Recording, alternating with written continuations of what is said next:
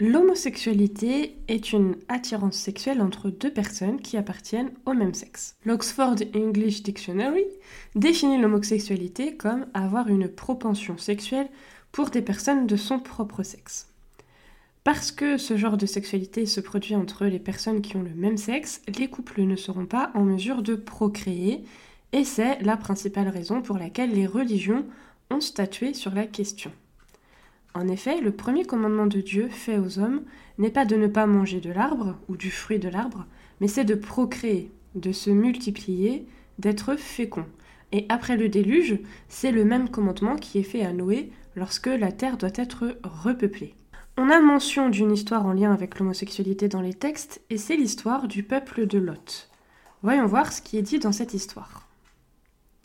C'est dans la Genèse au chapitre 19 que l'on lit l'histoire de la destruction de Sodome. Je vous l'ai dit, les deux anges arrivèrent à Sodome sur le soir, et Lot était assis à la porte de Sodome. Quand Lot les vit, il se leva pour aller au devant d'eux, et se prosterna la face contre terre. Puis il dit Voici, mes seigneurs, entrez, je vous prie, dans la maison de votre serviteur, et passez-y la nuit. Lavez-vous les pieds, vous vous lèverez de bon matin, et vous poursuivrez votre route. Non, répondirent-ils, nous passerons la nuit dans la rue. Mais Lot les pressa tellement qu'ils vinrent chez lui et entrèrent dans sa maison. Il leur donna un festin et fit cuire les pains sans levain. Et ils mangèrent. Il n'était pas encore couché que les gens de la ville, les gens de Sodome, entourèrent la maison, depuis les enfants jusqu'aux vieillards, toute la population était accourue.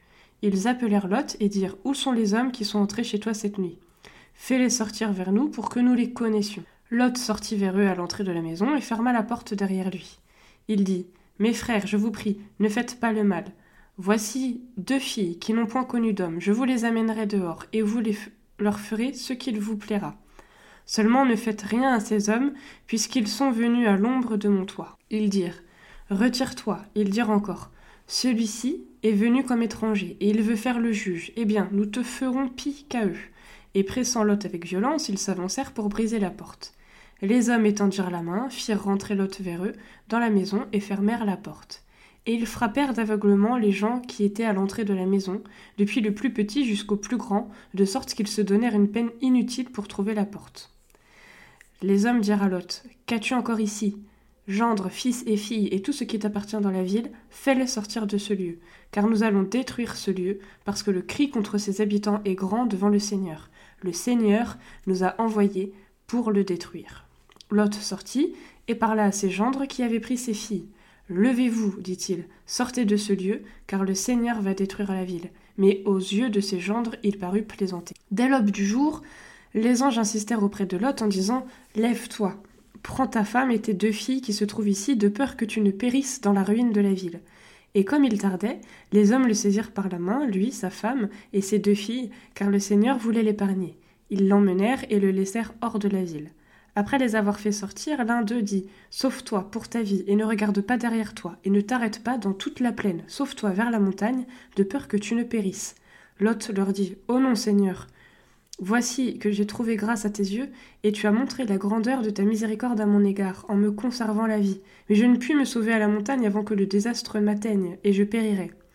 Voici, cette ville est assez proche pour que je m'y réfugie, et elle est petite. Oh, que je puisse m'y sauver, n'est-elle pas petite, et que mon âme vive? Et il lui dit Voici, je t'accorde encore cette grâce, et je ne détruirai pas la ville dont tu parles. Hâte-toi de t'y réfugier, car je ne puis rien faire jusqu'à ce que tu sois arrivé. Et donc, au verset 25, c'est écrit que euh, le Seigneur fit pleuvoir du ciel sur Sodome et sur Gomorre du soufre et du feu, de par le Seigneur.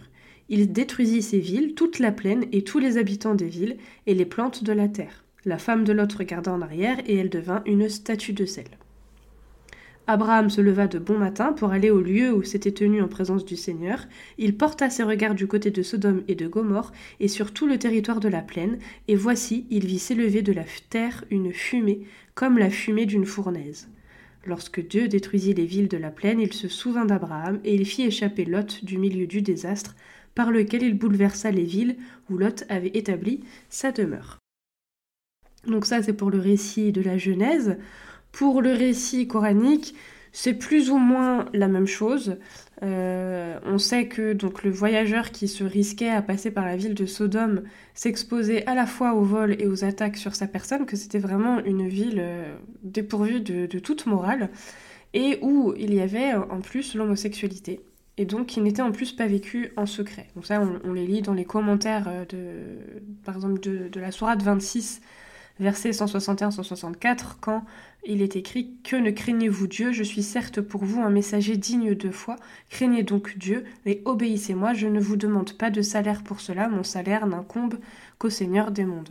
Et en fait, c'est parce que Lot invitait sans cesse, comme tous les prophètes, les gens euh, de son peuple à laisser tomber leurs activités et euh, faire en sorte qu'ils écoutent les commandements divins.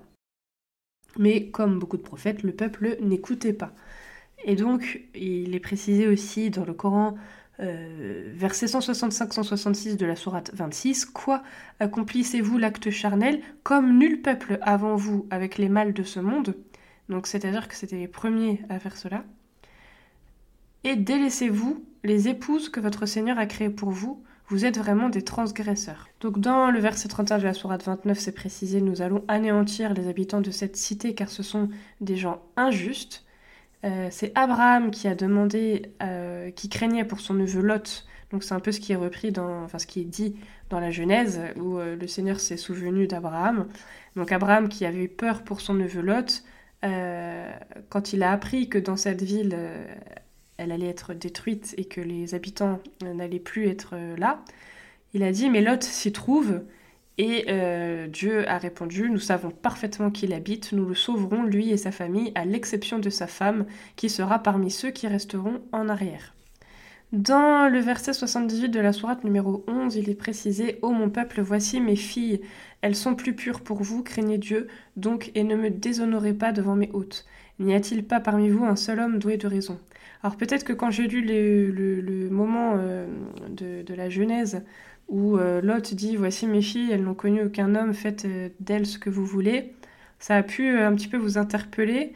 Donc j'en parle dans le guide Coran pour ceux qui l'ont, mais je vous fais évidemment ici le point. Dans le, le Coran ainsi que dans la Genèse, il est précisé en fait dans ce verset que Lot offre au peuple ses filles. Si on le lit littéralement, c'est extrêmement choquant puisque ça sous-entendrait qu'il préfère, vu qu'il est devant une bande d'hommes euh, qui sont en rut, hein, clairement, puisqu'ils ils veulent défoncer la porte de l'hôte pour aller connaître, et on sait que bibliquement le terme connaître, ça veut dire avoir une relation intime, euh, veulent aller connaître donc euh, les invités de l'hôte, et donc face à tout le village en rut, Lot présente ses filles et dit euh, voilà, vous faites euh, d'elles ce que vous voulez, en plus elles sont vierges, donc euh, c'est parfait. Évidemment, ce n'est pas à prendre au sens littéral, déjà parce que dans la Genèse, on apprend ensuite qu'elles ont des gendres, donc elles sont mariées. C'est à dans le sens prophétique, dans le sens où Lot est un prophète, donc son peuple, c'est tous ses enfants, entre guillemets, et quand il dit voici mes filles, cela signifie voici euh, des femmes, les femmes du peuple, les femmes de ma nation. Et il faut que vous soyez avec ces femmes parce que vous pouvez faire ce que vous voulez avec vos femmes, mais pas euh, avec des hommes. Donc c'est à comprendre comme ça. En général, lorsque l'on isole le verset euh, de la Genèse, ben, on s'arrête à voici mes filles, etc. Et on ne précise pas que que est un, messager, effectivement, un, prophète, donc euh, il parle comme ça, euh, comme il dit voici mes filles, voici mes fils. Et puis, euh, on ne précise pas qu'elles sont mariées, donc que quand il dit elles n'ont connu aucun homme, il parle pas de ses filles, elles. il parle des filles de la nation. Et puis, pareil pour le Coran, les commentaires sont unanimes. Les savants ont tous expliqué que Lot a utilisé le terme fille en faisant référence aux femmes de Sodome et donc il demandait aux hommes qui étaient devant la porte, qui encerclaient la maison de Lot, de, combler leurs besoins sexuels dans le cadre de mariage licite avec des femmes puisque le rôle d'un messager c'est de euh, remettre son peuple sur le droit chemin. Et on va voir tout à l'heure que le droit chemin, euh, entre guillemets, normatif euh, au niveau des relations, c'est un homme et une femme. Et donc, dans euh, le verset, enfin, les versets 73 et 74 de la sourate 15, on a Puis au lever du soleil, le terrible cri les saisit, et nous renversâmes la ville de fond en comble et fîmes pleuvoir sur eux des pierres d'argile. Voilà vraiment des signes pour ceux qui savent observer. Dans un autre verset, enfin plusieurs versets d'ailleurs, 170 jusqu'à 174 de la sourate 26, alors nous les sauvâmes, lui et les siens, à l'exception d'une vieille femme qui resta en arrière et fut exterminée. Puis nous détruisîmes les autres et nous fîmes pleuvoir sur eux une pluie de pierres. Et quelle pluie effroyable pour ceux qu'on avait avertis en vain. Certes, il y a en cela un signe évident, et pourtant la plupart d'entre eux ne croient pas. C'est ainsi que se referme le livre sur l'histoire du peuple de Lot. Euh, dans la Genèse, on n'en parle plus du tout ensuite. Dans le Coran, euh, l'histoire n'est pas mentionnée euh, après cet événement. On ne sait pas ce que Lot est devenu après cet événement. Mais ça nous donne déjà quelques indications, puisque dans ces récits, on a tout d'abord la condamnation de cette euh, nation et euh, l'invitation par un prophète euh, à, avoir des relations avec des femmes. Donc on va voir un petit peu plus en détail dans les religions ce qui se dit. Alors selon la Torah, l'homosexualité est strictement interdite. C'est mentionné dans le Lévitique, dans le chapitre 18 au verset 22, où c'est précisé Tu ne coucheras point avec un homme comme on couche avec une femme. C'est une abomination. Alors je précise que le terme abomination est souvent repris dans, la Torah. Alors ça peut être euh, par exemple l'orgueil, le porc, les viandes euh, pas pures. Donc voilà, abomination, c'est quelque chose qui est souvent repris. Ceux qui commettent cette faute de coucher avec un homme comme on couche avec une femme, c'est une faute passible de skila. Alors skila, c'est la lapidation. C'est mentionné dans le Talmud, évidemment, puisque c'est là où on a toutes les, lois. Mais rassurez-vous, de nos jours, il est strictement interdit, selon la Torah, d'appliquer la peine de mort. C'était euh, seulement possible à l'époque du Beit Amikdash, le temple de Jérusalem. Aujourd'hui, effectivement, on ne peut plus euh, mettre à mort quelqu'un. Mais bon, je vous le, donne pour, euh, pour, votre culture et puis aussi pour voir que c'est un des seuls sujets, nous ça, ça sont pourrait dire qu'on pourrait y trouver quelque chose de positif, c'est un des seuls sujets sur lesquels les religions sont vraiment unanimes, et pour le coup où les arguments sont tous les mêmes. C'est intéressant en, matière de théologie comparée, puisque quand vous prenez ce sujet, ben, vous savez que ce que vous dites pour un est valable pour l'autre, ainsi que pour la troisième religion. C'est assez rare pour être souligné. Dans le Zohar, c'est un texte qui est euh, fondamental de la mystique, alors qui ne se lit pas par n'importe qui. Hein, euh, c'est un texte euh, réservé aux savants de la Torah. Mais on peut quand même avoir accès à ces textes, mais c'est-à-dire que l'interprétation du Zohar n'est pas comme l'interprétation de la Torah. Bref. Il est écrit que Dieu a consulté la Torah comme un plan et créé le monde selon elle. Ça veut dire que ça nous révèle l'intention de Dieu à l'instar d'un architecte qui dessine le produit de sa pensée. C'est écrit que celui qui visite par exemple un chantier comme celui d'un hôpital, sans visualiser les plans, peut se tromper sur la destination des locaux inachevés, faire par exemple une salle d'attente au lieu d'un local technique, une pièce de repos au lieu de bureau, etc. Dans la Torah, c'est écrit, on l'a dit, Pérou Urvu, c'est-à-dire croisser et multiplier. C'est dans le chapitre 1 verset 28, ce qui veut dire que ce qui est prévu dans les plans, c'est qu'on se lie aux personnes de sexe différent et que c'est un commandement de procréer. S'il semble à quelqu'un avoir une attirance différente, c'est dû au fait que Dieu a laissé la possibilité de se tromper et que concrètement on peut prendre du monde ce que l'on veut, mais parfois ça rentre pas dans le plan divin. Et ça c'est très important puisque c'est la principale caractéristique de l'interdiction dans le judaïsme. Ce plan dont il est question dans le judaïsme est également présent dans l'islam. On lit dans la sourate 30 verset 21 et parmi ces signes, il a créé de vous, pour vous, des épouses, pour que vous viviez en tranquillité avec elles et il a mis entre vous de l'affection et de la bonté. Donc le plan initial, le plan divin, c'est d'avoir créé une femme pour un homme une femme d'un homme pour que les deux vivent ensemble en tranquillité, en affection, en bonté, et effectivement que s'ils veulent, s'ils peuvent, ils se multiplient, ils aient des enfants, tout simplement aussi pour la perpétuation de la race, puisque forcément, euh, s'il n'y a pas d'enfants, bah, il n'y a plus de race humaine. Donc euh, tout ça fait partie du plan, que l'on peut aisément comprendre. L'homosexualité est clairement interdite dans l'islam aussi et fait partie des grands péchés. On a par exemple dans le Coran les versets que je vous ai euh, lus avec l'histoire de Lot, euh, allez-vous accomplir l'acte sexuel avec les mâles de ce monde et vous délaisser les épouses que votre Seigneur a créées pour vous? Euh, et Lot, quand il a dit à son peuple, vous livrez-vous à la turpitude alors que vous savez, allez-vous assouvir vos désirs avec des hommes au lieu des femmes. Euh, et Lot, quand il a dit à son peuple, certes, vous commettez une turpitude concernant laquelle personne dans l'univers ne vous a précédé, allez-vous avoir des rapports sexuels avec des hommes? Euh, Et Lot, quand il a dit à son peuple, allez-vous commettre une turpitude concernant laquelle personne dans l'univers ne vous a euh, précédé, certes, vous assouvissez vos désirs charnels avec des hommes et pas avec des femmes. Donc vous voyez, ça se ressemble plus ou moins, et bon, c'est la même tonalité. Dans la sunna, on a des hadiths qui précisent que euh, maudit est celui qui insulte son père, maudit est celui qui insulte sa mère, maudit est celui qui égorge pour un autre qu'Allah, un animal évidemment. Maudit est celui qui change les limites des terres, c'est-à-dire que s'il y a une limite entre deux terrains et que la personne euh, s'accapare injustement une partie de la terre de son voisin, alors il est maudit. Maudit est celui qui égare un aveugle du chemin, Maudit est celui qui a un rapport sexuel avec un animal, et maudit est celui qui pratique l'acte du peuple de Lot. On a déjà vu, alors là aussi je vous l'ai mis dans le guide Coran, mais on a déjà vu, il me semble, dans les cours que la malédiction c'est la rana, c'est-à-dire l'éloignement de Dieu.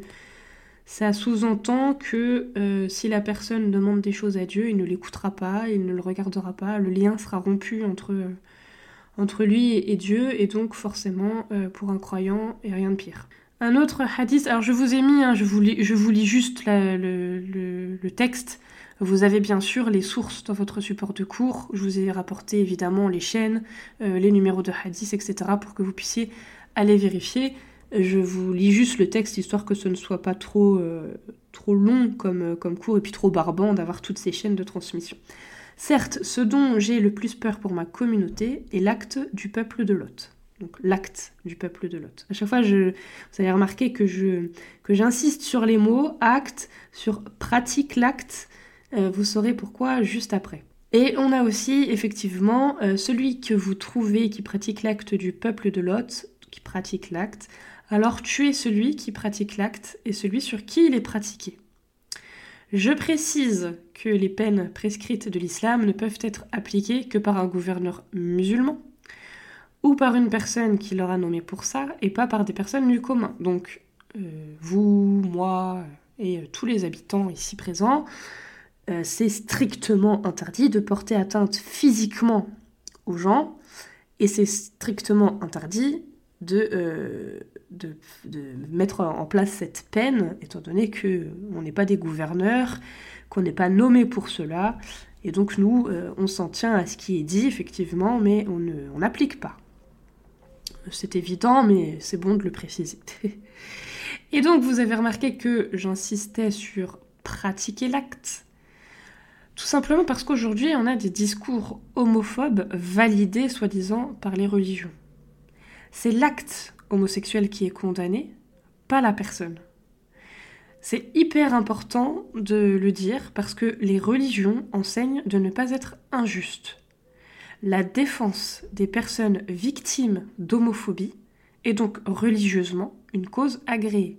Là encore, je pèse mes mots. La défense des personnes victimes d'homophobie, pas la défense de l'homosexualité, la défense des personnes victimes d'homophobie. Pourquoi? Parce que ces personnes sont victimes de discrimination pour ce qu'elles sont. La vie humaine est sacrée. C'est ce qu'on appellera pour euh, cet homme ou pour cette femme qui aime les personnes du même sexe un jihad nefs, un effort sur son âme, un combat pour son âme, au même titre que la femme qui aime trop les hommes, qui risque de tomber dans la fornication. Pareil pour les hommes qui aiment trop les femmes, qui risquent de tomber dans la fornication. On leur dira de se faire aider, de ne pas parler de ça ouvertement, de ne pas raconter les péchés qu'ils commettent s'ils en commettent, mais on n'ira pas leur porter préjudice directement. C'est important euh, de le dire et de le partager parce que, par exemple, il y a des personnes qui n'aiment pas l'islam, qui ne rejoindront jamais l'islam, mais qui ne veulent aucun mal aux musulmans, bien au contraire, euh, avec qui même vous pouvez être amis parce que c'est une question d'individu avant tout. Pareil, il y a des personnes qui n'aiment pas le judaïsme, qui ne rejoindront jamais le judaïsme, mais qui ne sont pas antisémites pour autant, et qui ne feront pas de mal aux juifs, bien au contraire. Ce discours et ce cours a euh, pour objectif de vous amener à apporter une nuance et une clarté dans le discours. La pratique homosexuelle est condamnée. On ne doit pas vanter l'homosexualité, vanter la pratique homosexuelle l'homosexualité est condamnée. Mais en aucun cas, religieusement, on doit s'en prendre à des personnes homosexuelles. Et c'est une nuance extrêmement importante. Quand les choses sont avérées, par exemple, dans le cadre, on l'a vu avec la charia, dans le cadre où vous avez quelqu'un qui est adultère, c'est si euh, elle se retrouve en acte euh, délibéré, avec euh, donc pénétration, hein, désolé d'utiliser le terme pour ceux qui sont un peu gênés, mais c'est la, la, loi, je suis obligée puisque c'est très important, et qu'elle est observée, enfin prise sur le fait par quatre témoins oculaires. Alors effectivement, la peine euh, dans un tribunal musulman s'applique. Si la personne a l'air de, l'être, la peine ne s'applique pas. Et là aussi c'est très important au temps du prophète, par exemple, dans l'islam, il y avait déjà des personnes efféminées. Ce comportement n'est pas euh, un comportement sain parce que euh, dans les religions, un homme ne doit pas être, agir pardon, comme une femme et une femme ne doit pas agir comme un homme. Mais c'est pas une raison pour aller les déglinguer sous prétexte qu'ils ont l'air comme ça, alors ils doivent très certainement agir comme ça et pratiquer l'acte Tant qu'on ne le voit pas, qu'il n'y a pas quatre témoins de cet acte, alors on ne peut rien faire à la personne au niveau pénal, euh, au niveau de, la loi islamique. Et là aussi, c'est très important dans un monde où le paraître est euh, très fort et où euh, on ne supporte plus ou pas de voir des gens différents. en tant que personne portant un, couvre-chef, je sais de quoi je parle et je sais qu'il y a pas mal d'étudiantes qui sont dans cette situation. On sait que le simple fait de porter un voile euh, irrite euh, beaucoup de personnes dans la rue, à tel point que certains passent à l'acte pour euh, commettre des agressions. Mais dans d'autres situations, il y a des personnes qui vont ne pas supporter de voir un homme qui a l'air d'être un peu efféminé et qui vont avoir là aussi envie de commettre des agressions. Et eh bien ni le comportement premier contre une femme couverte, ni le comportement contre un homme qui aurait l'air de pratiquer certaines, certaines pratiques euh, n'est valable. On n'agresse personne. Religieusement, au contraire, on doit défendre les injustices. Alors on doit effectivement euh, ne pas vanter, ne pas militer en faveur de ces causes qui restent des choses qui ne sont pas agréées, mais on doit militer contre l'injustice telle qu'elle soit. On n'a pas trop parlé des chrétiens dans le cours, il a été titré euh, très récemment, la semaine dernière, euh, que le pape François avait ouvert la porte au couple homosexuel. Or, pas vraiment, non. Hein. Le Vatican considère toujours l'homosexualité comme un péché, estime que le mariage constitue l'union indissoluble entre un homme et une femme. Le Vatican a réaffirmé ce lundi 15 mars la doctrine de l'Église catholique, considérant euh, l'homosexualité comme un péché, et confirmé l'impossibilité pour les couples de même sexe de recevoir les sacrements du mariage qui sont réservés à l'union indissoluble entre un homme et une femme.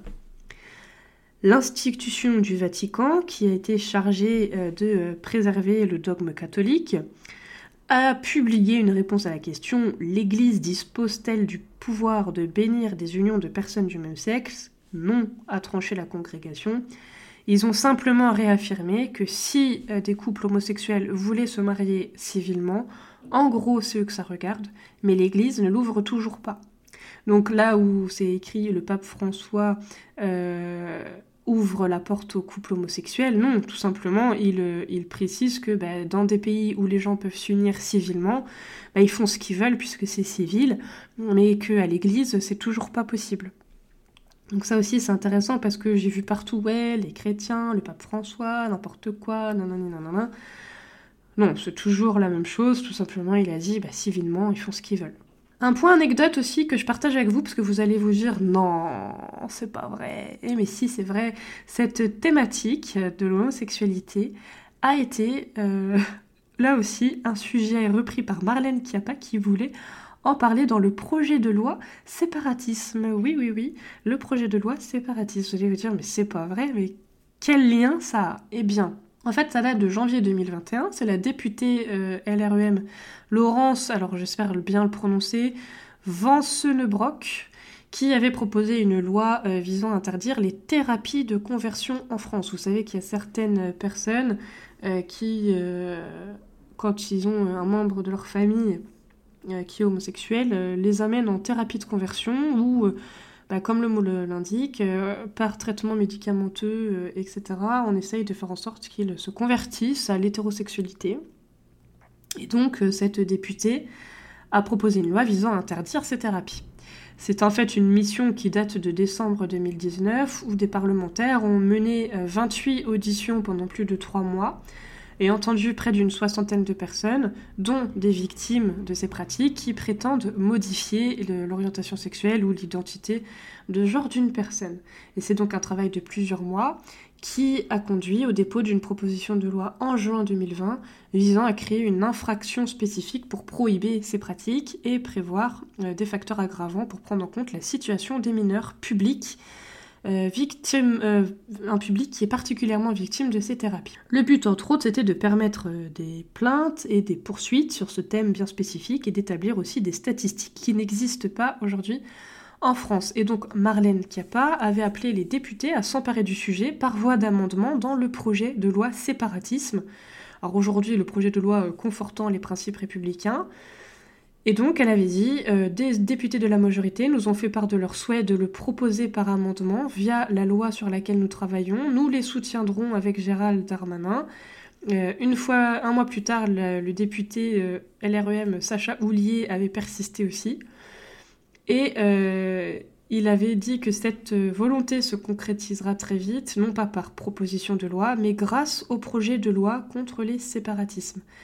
Donc, euh, quelques jours plus tard, l'amendement a été jugé irrecevable au titre de l'article 45 de la Constitution, c'est-à-dire que euh, le sujet n'a été considéré comme n'ayant pas de lien, même indirect, avec le projet de loi. Mais quand même, voilà, c'est une anecdote, ça n'a pas eu, euh, ça n'est pas rentré dans ce projet de loi. Mais quand même, enfin, je, trouve que c'est très révélateur du lien entre cette thématique le refus religieux de reconnaître que l'homosexualité est une norme. Euh, encore une fois, euh, on peut tout à fait, à mon sens, hein, euh, là je, vous, fais une conclusion personnelle, il y a une différence, encore une fois, entre condamner une pratique et condamner l'humain derrière. C'est ce que je trouve beau avec le principe religieux, alors certains vont dire non, euh, c'est que effectivement, euh, on peut condamner une pratique, on peut, ne pas être d'accord avec un choix de vie, avec une orientation, et encore, voilà, je, mets des pincettes parce que je ne suis pas assez calée sur le sujet pour euh, prétendre que c'est un choix ou pour prétendre que c'est un choix de vie. effectivement, étant n'ayant jamais été confrontée à ces questionnements, je ne peux pas me permettre de, sortir de grandes théories sur la chose.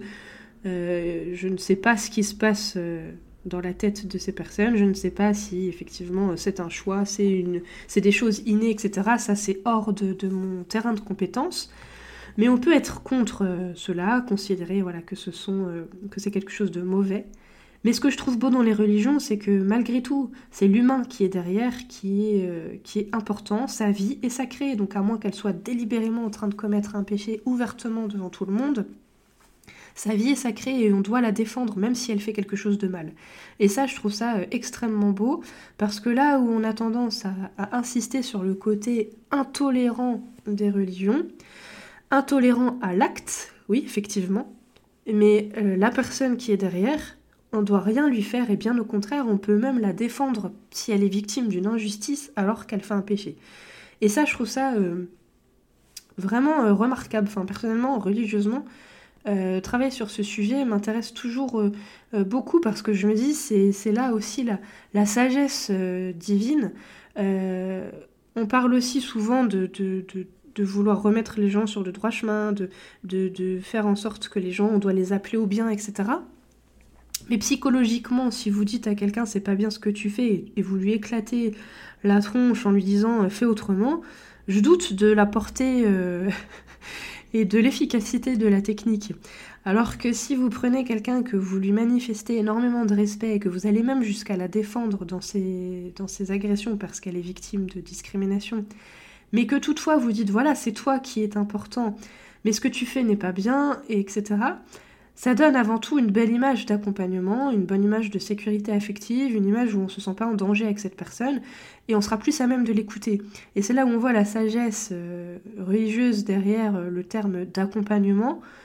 Aujourd'hui, on va être très prompt à dire euh, c'est haram, c'est interdit, c'est condamné, ils sont maudits, et nanana.